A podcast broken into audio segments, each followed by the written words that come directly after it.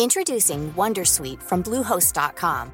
Website creation is hard, but now with Bluehost, you can answer a few simple questions about your business and get a unique WordPress website or store right away.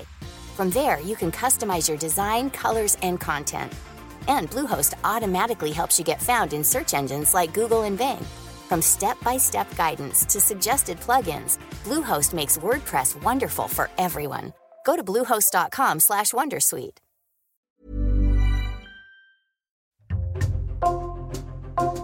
Bonjour, c'est Jules Lavie pour Code Source, le podcast d'actualité du Parisien.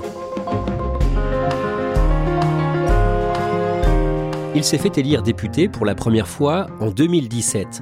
Un peu moins de sept ans plus tard, il est Premier ministre.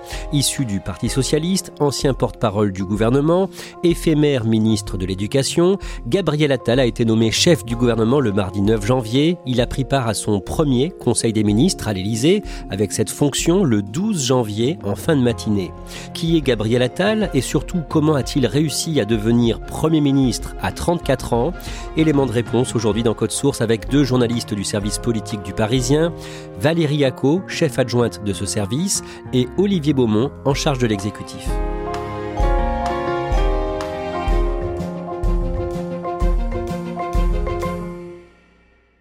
Olivier Beaumont, le mercredi 20 décembre, Emmanuel Macron est l'invité de l'émission C'est à vous sur France 5. Le président prend la parole au lendemain du vote du projet de loi controversé sur l'immigration. Et pendant cette longue interview, il a des mots élogieux pour le ministre de l'Éducation Gabriel Attal. Que dit le président et comment réagit l'intéressé? Effectivement, il a entrepris par Anne-Elisabeth Lemoine sur euh, le ministre de l'Éducation nationale et euh, on est surpris parce que Emmanuel Macron fait un quasi adoubement présidentiel pour euh, Gabriel Attal. J'avais là un responsable politique, d'abord qui partageait mes combats depuis le début, avait l'énergie, le courage de, mener les, les combats nécessaires. Et il fait bien à la tête de l'école et il fait en continuité avec ce que depuis 2017 on a voulu bâtir. Comment réagit Gabriel Attal à ça? Gabriel Attal, il est devant son écran de télévision, il ne s'y attendait pas, il est forcément très flatté. Et j'ai eu l'occasion d'échanger avec lui quelques jours plus tard, c'était au lendemain de, Noël, et je lui ai demandé justement qu'est-ce qu'il avait pensé de, de ça. Et il a ces mots qui aujourd'hui prennent encore plus de sens. Je le cite, certains gouvernements avaient une vie politique avant l'arrivée au pouvoir d'Emmanuel Macron. Ce n'était pas mon cas. Et il a cette phrase, je lui dois tout. Vous allez nous raconter comment Gabriel Attal a réussi à succéder à Elisabeth Borne à Matignon, moins de trois semaines après cette interview. Mais d'abord, vous allez nous retracer brièvement son parcours. Gabriel Attal a 34 ans. Il est né le 16 mars 1989 à Clamart, dans les Hauts-de-Seine. Au niveau personnel, il a été paxé avec l'homme politique Stéphane Séjourné, l'un des cadres du mouvement d'Emmanuel Macron, mais ils sont aujourd'hui séparés. Valérie Acco, qu'est-ce que l'on sait de sa vie avant la politique? Gabriel Attal, il est plutôt bien né, hein, il, est, né du bon côté de la barrière, comme on dit. Son père, Yves Attal, est un avocat puis un producteur de, cinéma. Il est d'origine juive tunisienne. Sa mère, elle, elle est d'origine russe, de la noblesse russe. Donc la religion de Gabriel Attal, c'est orthodoxe. Sa jeunesse, il la passe dans les, dans les beaux quartiers. Il est euh, élève au lycée, à l'école alsacienne, qui est un lycée très huppé et très élitiste euh, parisien. Dans ce lycée, d'ailleurs, pour la petite histoire, on peut noter qu'il a, il a rencontré Joyce Jonathan, qui est une chanteuse, qui a été son premier amour. Ensuite, la politique, ça a jamais été très loin de sa vie. D'ailleurs, il dira lui-même que sa vocation politique, c'est ses parents qui lui ont donné quand ils l'ont emmené le 1er mai 2002 dans une manifestation euh, contre euh, l'arrivée de Jean-Marie Le Pen au deuxième tour de l'élection présidentielle. Donc c'est là où ça arrive. Il prend sa carte au PS en 2006 pour soutenir euh, Ségolène Royal. Il côtoie le, PS, hein, il, chemine avec eux et il rentrera en 2012 au cabinet de Marisol Touraine, qui à l'époque est ministre de la Santé et il sera d'ailleurs le plus jeune conseiller ministériel du gouvernement sous François Hollande. Il est ensuite marqué par un drame personnel. Son père meurt en 2015. Au niveau politique, l'année suivante, en 2016, il rallie le ministre de l'économie Emmanuel Macron dans sa campagne pour la présidentielle 2017 et il se fait élire député dans les Hauts-de-Seine en juin 2017. Un an et demi plus tard, le Premier ministre Édouard Philippe le nomme secrétaire d'État chargé de la jeunesse. À partir de là, Olivier Beaumont, il occupe des ministères de plus en plus importants au fil des remaniements. Gabriel Attal, ce qu'on retient de son expérience ministérielle aujourd'hui, c'est qu'en quatre ans, il aura occupé quatre fonctions. La première, secrétaire d'État à la jeunesse en 2018. Ensuite, il devient porte-parole. C'est là qu'il va commencer à vraiment se faire connaître du, grand public, où on va découvrir un jeune homme politique qui a le sens de la répartie, de la punchline, un énorme bosseur aussi, qu'il est difficile de contrer sur les plateaux télévisés. Donc c'est là où on voit que les adversaires ont du mal, en tout cas ils découvrent une bête politique qui est en train d'émerger. Et puis puis après, il y a son passage au compte public, passage très important aussi parce que c'est là où il va quelque part expérimenter ce qui lui arrive aujourd'hui à Matignon, parce qu'il va recevoir un à un, notamment tous les membres du gouvernement au moment des discussions euh, budgétaires. Et puis ce passage éclair à l'éducation nationale, seulement 5 mois et 20 jours. Olivier Beaumont, quand il est nommé ministre de l'Éducation le jeudi 20 juillet 2023, sa nomination surprend, étonne? Oui, cette nomination surprend pour deux raisons. La première, c'est son jeune âge. On n'avait jamais vu euh, un locataire euh, rue de Grenelle euh, aussi jeune sur un ministère aussi important. Lui s'en défend le, jour de la passation de pouvoir en disant que son âge n'est pas incompatible avec de lourdes responsabilités, mais ce qui va surtout circuler et surtout être très commenté, y compris au sein du milieu syndical, c'est son parcours, hein, qu'a rappelé juste avant Valérie, c'est-à-dire ce passage au sein de cette fameuse école alsacienne et euh, Gabriel Attal s'en défend euh, le même jour, le jour de son arrivée, en disant oui, j'ai été euh, à l'école privée, donc il assume, il ne bronche pas, et il dit je n'ai pas à renier ou à m'excuser pour ce choix qu'ont fait mes parents à l'époque. Valérie Acco, le dimanche 27 août, à quelques jours de la rentrée scolaire, Gabriel Attal est sur le plateau du journal de 20h de TF1 et il fait une annonce concernant le port de l'abaya, un vêtement qui couvre tout le corps et qui est considéré par le gouvernement comme un signe ostentatoire de la religion. Que dit-il? Bah, Il annonce l'interdiction de l'abaya à l'école. J'ai décidé qu'on ne pourrait plus porter l'abaya à l'école. Il y a vraiment sur cette question de l'abaya, et je l'ai mesuré en échangeant avec les chefs d'établissement cet été, leurs représentants, une attente de règles claires au niveau national. Elle est donc euh, donnée. Son argument, ce qu'il met en avant euh, pendant ce 20 heures, c'est vous rentrez dans une salle de classe, vous ne devez pas être capable d'identifier la religion des élèves en les regardant. Donc c'est pour ça qu'il met en place cette mesure, et ça fait beaucoup de bruit à quelques jours de la rentrée.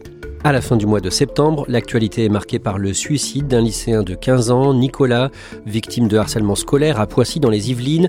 Avant la mort de l'adolescent, ses parents avaient reçu une lettre de menace de la part du rectorat de Versailles.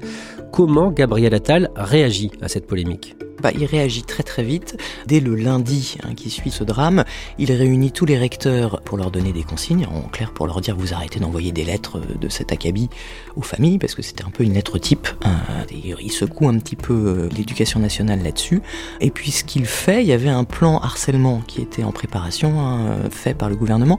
Il reprend entre guillemets un petit peu la main sur ce plan harcèlement, qui sera malgré tout annoncé par Elisabeth Borne, mais il annonce plusieurs mesures, notamment euh, peut-être une des plus emblématique, ce sont ses cours euh, sur l'empathie. C'est une expérience qui est menée au Danemark et qu'il souhaite importer en France. Le dimanche 5 novembre, devant les caméras du magazine 7 à 8 sur TF1, il raconte lui-même le harcèlement qu'il avait subi à l'école. Il raconte effectivement, il personnalise, hein, il raconte que lui-même, quand il avait 14-15 euh, ans, il a été victime de, harcèlement, même de cyberharcèlement de la part d'un de ses camarades de classe.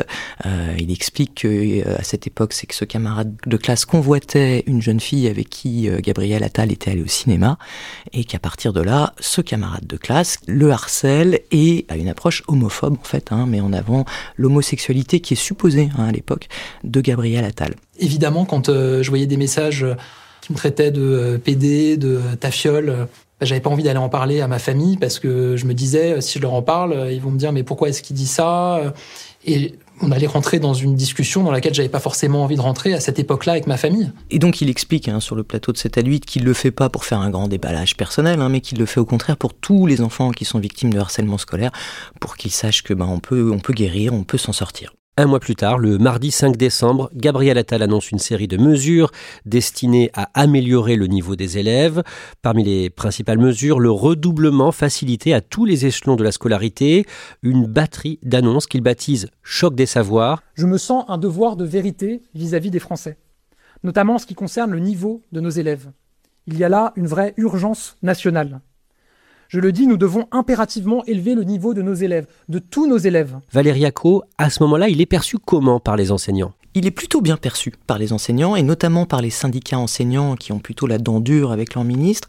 Il est plutôt bien perçu aussi parce qu'il vient après Jean-Michel Blanquer avec qui les relations étaient très conflictuelles hein, avec les, les syndicats enseignants et après Papendiaï, qui avait été un ministre un petit peu inexistant, donc euh, bah là c'est un jeune ministre dynamique qui fait des mesures qui vont aussi dans le sens de ce que voudraient les enseignants, hein, notamment le redoublement, c'est quand même une, bonne chose de le remettre selon eux euh, sur le devant de la scène. Euh, donc ça se passe plutôt bien, il fait naître un espoir à l'éducation nationale. Le 19 décembre, le projet de loi sur l'immigration est adopté. Son volet répressif a été durci à la demande des républicains. On l'avait raconté dans un précédent code source. Les 88 députés RN ont voté pour, alors qu'une vingtaine de députés du camp présidentiel ont voté contre. Le ministre de la Santé, Aurélien Rousseau, démissionne à ce moment-là pour protester.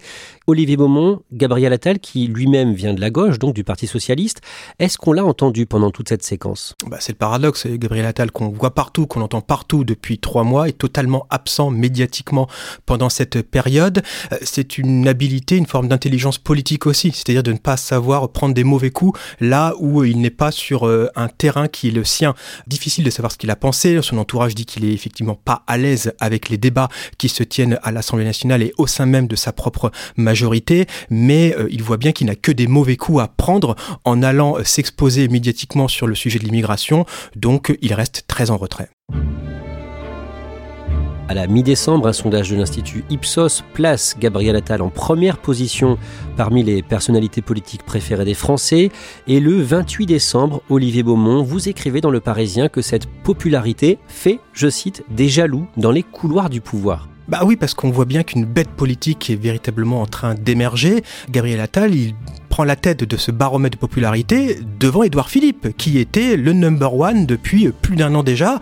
Donc euh, c'est déjà un signe, parce qu'Édouard Philippe, à l'heure où on se parle, c'est celui qui est le, favori, en tout cas dans l'optique de la présidentielle 2027. Donc semble déjà se dessiner vis-à-vis de cette personnalité une potentielle rivalité. Et Gabriel Attal marque beaucoup de points. Il est omniprésent dans les médias, c'est quelqu'un qui fait beaucoup de com, qui le fait savoir et qui ne manque pas de talent. Dans un gouvernement qui en manque parfois, euh, forcément facteur de créer des, jalousies. Et puis il y a cette fameuse une qui va être très commentée en interne, cette une de la tribune dimanche, avec où on voit Gabriel Attal en quasi pleine page en photo, mimant la photo officielle du président de la République Emmanuel Macron, et avec ce titre, Les secrets de sa prise de pouvoir. Mais jusqu'à quelle prise de pouvoir va-t-il aller? Qui sont les ministres rivaux de Gabriel Attal? C'est difficile de répondre à cette question parce que euh, quand on les interroge, euh, ils lui reconnaissent tous un talent. Ils sont quand même bluffés par euh, cette personnalité qui, aussi jeune, a autant de sens politique. Donc ça, c'est euh, à mettre dans les, dans les bons points. En tout cas, il y a beaucoup de méfiance, clairement, parce qu'il ringardise déjà euh, tous ces vieux loups, ces vieux cadors de la politique qui espèrent à, un moment donné peut-être que leur tour viendra, les Bruno Le Maire, les Gérald Darmanin et peut-être d'autres encore. ceci dit au passage, entre Bruno Le Maire et Gabriel Attal, les relations sont plutôt bonnes. Quand ils étaient à Bercy, ça s'est toujours très très bien passé et il y a une vraie complicité entre les deux. Donc euh, là, c'est difficile de parler de, jalousie, par exemple.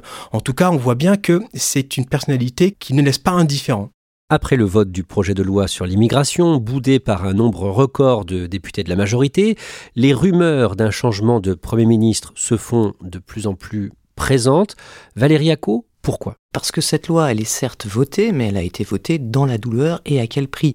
Elle est votée euh, avec une majorité qui se fracture. Hein. Il y a eu effectivement 20 députés qui l'ont pas votée euh, de la majorité présidentielle, 17 qui se sont abstenus. Elle a été votée avec les, voix du Rassemblement national, même si euh, effectivement dans le camp présidentiel on essaye de dire que pas du tout, mais enfin de fait les 88 députés du RN l'ont votée. Et cette loi, c'était pas du tout ce que le gouvernement avait en tête au départ. Elle est beaucoup plus à droite que ce qui avait été envisagé quand elle avait été mise sur les rails il y a plus d'un an et demi. Donc, de fait, euh, bah, le gouvernement se retrouve dans une situation quand même très difficile. Il y a une crise politique. Et donc, Emmanuel Macron estime que lui, il a besoin de se redonner de l'air, de se redonner un nouveau souffle. D'autant qu'il y a la perspective du scrutin des élections européennes au mois de juin. Donc, qui est-ce qui va faire les frais de tout ça? C'est Elisabeth Borne qui a fait le boulot, certes, mais au final, il a besoin d'un nouveau départ. Après le passage à l'année 2024, la perspective d'un changement de gouvernement se précise. Plusieurs noms circulent début janvier pour succéder à Elisabeth Borne à Matignon. À quel moment celui de Gabriel Attal apparaît? Alors, c'est vrai qu'il y a d'abord trois noms qui circulent principalement. Richard Ferrand, l'ancien président de l'Assemblée nationale, l'ancien ministre Julien de Normandie, qui est très proche d'Emmanuel Macron, un macroniste historique, et puis le ministre des Armées euh, Sébastien Lecornu. Donc, pendant plusieurs jours, euh, jusqu'au premier jour de janvier, Emmanuel Macron va, va réfléchir, va mâchonner, comme le dit son propre entourage, sans que jamais une de ces solutions n'emporte l'unanimité auprès du président de la République. Et euh, le dimanche soir, donc la, veille de la rentrée, le, 7 janvier, euh, on apprend que le nom de Gabriel Attal circule pour très sérieusement être le Premier ministre. Qu'est-ce qui plaide pour lui? Plusieurs choses. D'abord, Emmanuel Macron, il veut un effet waouh après la, terne Elisabeth Borne, la techno Elisabeth Borne, comme disaient ses contempteurs, il veut quelque chose qui surprenne, euh, une espèce de, de, fougue politique. Et c'est vrai que euh, Gabriel Attal coche cette case, l'argument de la jeunesse aussi. Gabriel Attal, c'est aussi quelqu'un qui euh, est perçu dans les rangs du Rassemblement national comme un adversaire redoutable. Marine Le Pen s'en méfie énormément et ça peut être l'arme anti-Jordan Bardella qui lui est la tête de liste pour les élections européennes qui sont dans six mois. Gabriel Attal, c'est aussi quelqu'un d'un énorme bosseur, beaucoup de talent, mais un énorme travailleur, et qui a aussi cette caractéristique, c'est de n'avoir jamais manqué de loyauté à l'endroit d'Emmanuel Macron. L'hypothèse Gabriel Attal se consolide le lundi 8 janvier, mais sa nomination tarde à être officialisée. Pourquoi? Pour plusieurs raisons, c'est que en interne, parmi les partenaires de la majorité que sont le Modem et Horizon, ce nom ne fait pas l'unanimité, y compris aussi auprès d'Alexis Collère, le puissant secrétaire général de l'Élysée, qui lui était pour le maintien d'Elisabeth Borne à Matignon, tout comme Édouard Philippe. En revanche, Richard Ferrand, lui, trouve que Gabriel Attal, c'est trop jeune, c'est pas sérieux, et lui plaidait pour euh, la nomination de Julien de Normandie. Qu'est-ce qu'il se passe en coulisses dans la soirée et le lendemain, le matin du mardi 9 janvier? Il se passe des choses assez habituelles dans ces moments-là quand le nom est quasi finalisé, c'est qu'il n'y a pas que le Premier ministre qu'il faut nommer, mais il y a aussi son cabinet à composer. Et un poste très stratégique est celui de directeur euh, de cabinet euh, du Premier ministre, qui en général est un choix présidentiel. Et donc il y a cette équipe, ce staff resserré à d'abord établir autour de Gabriel Attal avant de euh, faire cette annonce en bonne et due forme et donc de préparer cette installation, cette arrivée à Matignon. Un Premier ministre de 34 ans pour la France, le plus jeune de l'histoire de la Ve République, Gabriel Attal, nommé à Matignon par Emmanuel Macron ce matin, six mois seulement après son arrivée au ministère de l'Éducation nationale. Il succède donc à Elisabeth Borne comme quatrième Premier ministre d'Emmanuel Macron. L'information est officielle peu avant midi. Gabriel Attal est le nouveau Premier ministre. La passation de pouvoir avec Elisabeth Borne a lieu dans la foulée à 14h30 sur le perron de l'hôtel de Matignon. Olivier Beaumont, décrivez-nous ce moment. Bah, c'est un moment habituel, hein. c'est-à-dire que ça se passe dans la cour de Matignon et donc avec une prise de parole de Gabriel Attal et d'Elisabeth Borne sur les marches, avec beaucoup de monde, puisque l'ensemble des collaborateurs et du personnel de Matignon est dans la cour. Des longs applaudissements pour Elisabeth Borne, euh, qui salue chaleureusement euh, Gabriel Attal. Alors à toutes et tous, je veux le dire, à vos côtés, je continuerai le combat. Je vous remercie un Gabriel Attal qui est déjà dans les habits du Premier ministre, c'est-à-dire qu'il y a cette longue veste hivernale qu'il porte, ça lui donne un peu de, de stature. Je le dis d'emblée, mesdames et messieurs, j'emmène avec moi, ici, à Matignon, la cause de l'école. Je réaffirme l'école comme étant la mère de nos batailles, celle qui doit être au cœur de nos priorités et à qui je donnerai, comme Premier ministre, tous les moyens d'action nécessaires pour sa réussite. Elle sera l'une de mes priorités absolues dans mon action à la tête du gouvernement.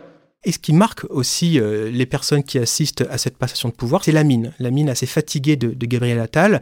Il a fini 2023 euh, assez éreinté par tous les chantiers qu'il a eu à, traiter à l'éducation nationale. Euh, et on devine effectivement que la nuit a dû être assez courte. Le jeudi 11 janvier, en fin de journée, les noms de 14 ministres sont dévoilés, les secrétaires d'État seront nommés plus tard. Il y a beaucoup de confirmations comme Bruno Le Maire à l'économie ou encore Éric Dupont-Moretti à la justice et la surprise Rachida Dati à la culture. Stéphane Séjourné, lui, devient ministre des Affaires étrangères. Dans la foulée, Gabriel Attal est invité du 20h de TF1 et il se présente comme un Premier ministre de l'action. Moi, ce que je veux, c'est de l'action, de l'action, de l'action des résultats, des résultats, des résultats. Et puis c'est l'énergie des femmes, des hommes, engagés à 200% pour répondre aux attentes des Français. Le lendemain matin, à 11h, à l'Élysée, Gabriel Attal participe à son premier Conseil des ministres en tant que chef du gouvernement. Valérie Acco, sa nomination est symbolique et stratégique à plus d'un titre? Déjà, effectivement, Gabriel Attal, c'est déjà le plus jeune Premier ministre de l'histoire de la Ve République, c'est pas rien, il n'a que 34 ans, c'est un record. Il y a aussi un autre aspect, c'est la première fois qu'on a un Premier ministre eh qui euh, parle ouvertement de son homosexualité. Hein. On sait qu'il a été en couple avec Stéphane Séjourné. Ce qu'il y a aussi, c'est qu'il vient des rangs de la gauche, hein, après une période où euh, on a quand même accusé bah, le, le, gouvernement de se droitiser, notamment dans le cadre de la loi immigration. En même temps, Gabriel Attal, il a beau être un ancien du PS, il n'est pas quand même un macroniste de gauche revendiqué. Hein. Il a jamais voulu prendre euh, la, tête de l'aile gauche de la Macronie. Ça a jamais été son sujet. Et puis aussi, ce qu'il faut souligner, c'est que bah, il est très jeune et à qui est-ce qu'il doit tout dans sa carrière politique? Bah, C'est quand même pour l'essentiel à Emmanuel Macron. Donc c'est quand même clairement l'homme de confiance d'Emmanuel Macron. Évidemment, Gabriel Attal a beaucoup de travail devant lui. Olivier Beaumont, il n'a pas plus de majorité absolue à l'Assemblée qu'Elisabeth Borne Maintenant, c'est le paradoxe de ce remaniement, parce qu'effectivement, euh, on a beaucoup de nouveaux entrants, il y a un casting surprise, mais au final, pourquoi? Ça ne change rien de la donne politique et surtout euh, de la situation de majorité relative dans laquelle euh, ce gouvernement n'arrive pas à se dépêtrer. C'est-à-dire que très concrètement, dans les prochaines semaines, dès qu'un projet de loi va arriver euh, en examen à l'Assemblée nationale, eh bien, il sera confronté aux oppositions. Ils devront composer avec certaines formations politiques, notamment les Républicains. Pas sûr que les Républicains d'ailleurs aient très envie de coopérer après le coup qu'il vient de leur faire en leur chipant comme ça une figure comme celle de Rachida Dati. Donc le plus dur reste à faire pour Gabriel Attal, qui en plus de surcroît euh, est quand même connu et réputé pour être plutôt un loup solitaire. C'est-à-dire que quand on interroge les membres du gouvernement, euh, les députés, c'est pas quelqu'un qui s'est construit véritablement un réseau jusqu'à présent. Donc il y a le défi de, du leadership, de s'imposer dans cette majorité plurielle pour Gabriel Attal. Et puis euh, l'autre enjeu aussi, c'est-à-dire que ça va très vite peut-être trop vite, nous le saurons dans quelques mois. Attention de ne pas se brûler les ailes. Le statut de chouchou n'est jamais vraiment quelque chose de profitable sur le long terme. L'histoire politique l'a plusieurs fois démontré.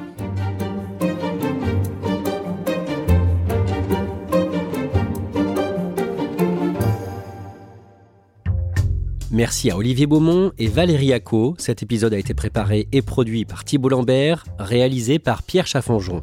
Si vous aimez Code Source, parlez-en autour de vous, laissez-nous un commentaire ou des petites étoiles sur votre plateforme d'écoute préférée.